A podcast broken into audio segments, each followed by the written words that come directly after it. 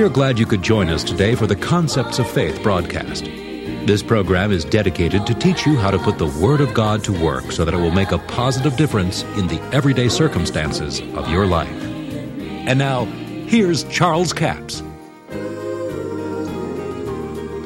I want to talk to you tonight about the subject of calling things that are not as though they were. Now, there's all kinds of things that go around, and people, you know, say, well, you know, I just don't believe in saying something that's not already true.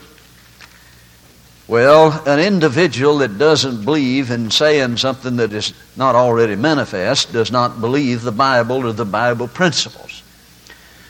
The Bible says in Timothy, uh, Paul wrote to Timothy and said, Study to show thyself approved, a workman that needeth not to be ashamed, rightly dividing the word of truth.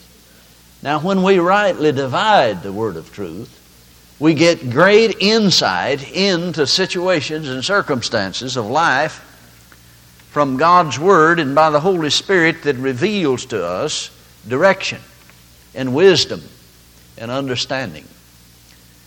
You know, a statement that Jesus made, many times people quote it out of context, and I've been guilty of doing that myself, you know. Have you heard people say, well, you know, Jesus said, You shall know the truth, and the truth shall make you free? Well, that wasn't what Jesus said. That's part of what he said, but that wasn't what he said. He said, If you continue in my word, then are ye my disciples indeed, and then ye shall know the truth, if you continue in the word. But you see, if a fellow's not continuing in the word, he may never know the truth. He may know about truth, and I think that's where a lot of people are today. They know about the Word of God, they know of it, but they don't know the truth. So to rightly divide the Word is what the Lord has really directed me to do. Basically, I'm a teacher. Uh, I don't even call myself a preacher or a minister. I guess I do minister and I do preach, I guess, to a certain extent. But basically, God has anointed me to teach the Word of God. And I want to share with you a principle that will, if you haven't already got a hold of it, it'll change your life. And it'll change it for the better. Read with me from 1 Corinthians, the first chapter. I believe we'll start reading with about verse 18. For the preaching of the cross is to them that perish foolishness, but unto us which are saved it is the power of God. For it is written, I will destroy the wisdom of the wise, and I will bring to nothing the understanding of the prudent. Where is the wise? Where is the scribe? Where is the disputer of this world? Hath not God made foolish the wisdom of this world? For after that in the wisdom of God, the world by wisdom knew not God, it pleased God by the foolishness of preaching to save them that believe. For the Jews require a sign, and the Greeks seek after wisdom. But we preach Christ crucified, unto the Jew a stumbling block, and unto the Greek foolishness. But unto them which are called, both Jew and Greek, Christ the power of God and the wisdom of God. Because the foolishness of God is wiser than men, and the weakness of God is stronger than men. For you see your calling, brethren, how that not many wise men after the flesh, nor many mighty, nor many noble are called, but God has chosen the foolish things of this world to confound the wise. And God has chosen the weak things of the world to confound the things which are mighty, and base things of the world, and things which are despised hath God chosen, yea, and things which are not to bring to naught things that are. Now I want you to listen to what Paul has said here. God chose the foolishness of preaching. It's foolish to have to preach to get people saved. But he chose that. I mean, if the world knew what I know, you couldn't keep people out of the church house. They'd be running to be saved. But you see, God chose that. And He chose the foolish things of the world to confound the wise. He chose, Paul said, things that are not to bring to naught, you know what naught means? Zero. Nothing. God chose things that are not manifest. Allow me to say, add one word there just to amplify it. God chose things that are not manifest to bring to naught things that are already manifest. Now that's God's method. God chose this method. I didn't choose it until after God chose it. He's the one that came up with this idea. It wasn't me at all. And you see, sometimes people say, Well, I just don't understand these faith folks. They're always saying things that are not true in the natural. They're just lying. That's all they're doing. They're just saying all, they're just playing make believe. They're just trying to live in a world of fantasy. No, we just simply found out what God said, what God chose, and just decided that we'd operate in it. God calls things that are not as though they were. Now remember, God chose this method. God could have created this earth in any manner that He wanted to. I mean, He could have said, I'm going to create me a feel like world. And then just however they feel, that's the way it'll be. Boy, wouldn't we have been in a mess. Thank God He didn't create a feel like world. But God chose this method to use things that are not manifest to the natural eye, in other words to bring to naught things that are manifest. In other words, if there are things in your life and in your situation that does not agree with the Word of God, you have a problem in life. And you can see it.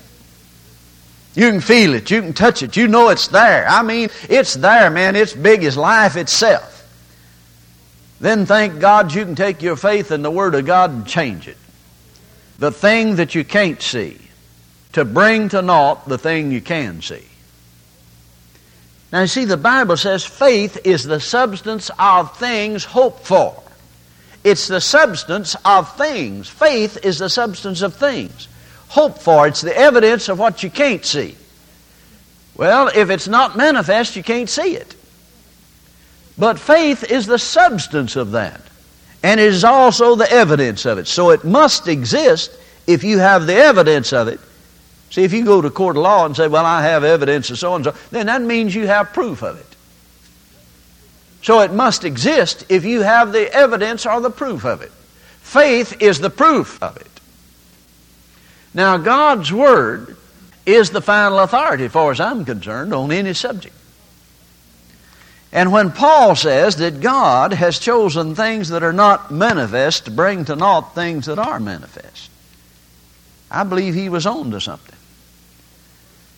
Because when you go to the Word of God and you see that the Word says, if I give, it is given unto me, I call it Jesus 638. Most people call it Luke 638, but Jesus said it. So I just call it Jesus 638. Give and it shall be given unto you, good measure, pressed down, shaken together, running over, shall men give unto your bosom. Then Paul said, If you sow bountifully, you shall reap bountifully. And he said, My God is able to make all grace abound toward you, that you having all sufficiency of all things, you may abound to every good work. And you see all these promises in the Word of God. And you read over there in Philippians 4:19 where Paul said, "And my God shall supply all your need according to his riches in glory by Christ Jesus." And you read that and you look around and all you see is lack and problems and situations that does not agree with what the word promised. Well, that's not the time to quit. That's the time to begin to proclaim what God said about it. See, the thing that is not manifest there is that you don't have abundance, right? But the Word says that if you have given, it is given unto you. Now, the thing that is not is that it's not manifest, right, in your life. But what is manifest? Lack is manifest. I mean, if you got a financial situation where you owe a note on your house or something and you can't pay it, there's a problem area. So that's what's manifest.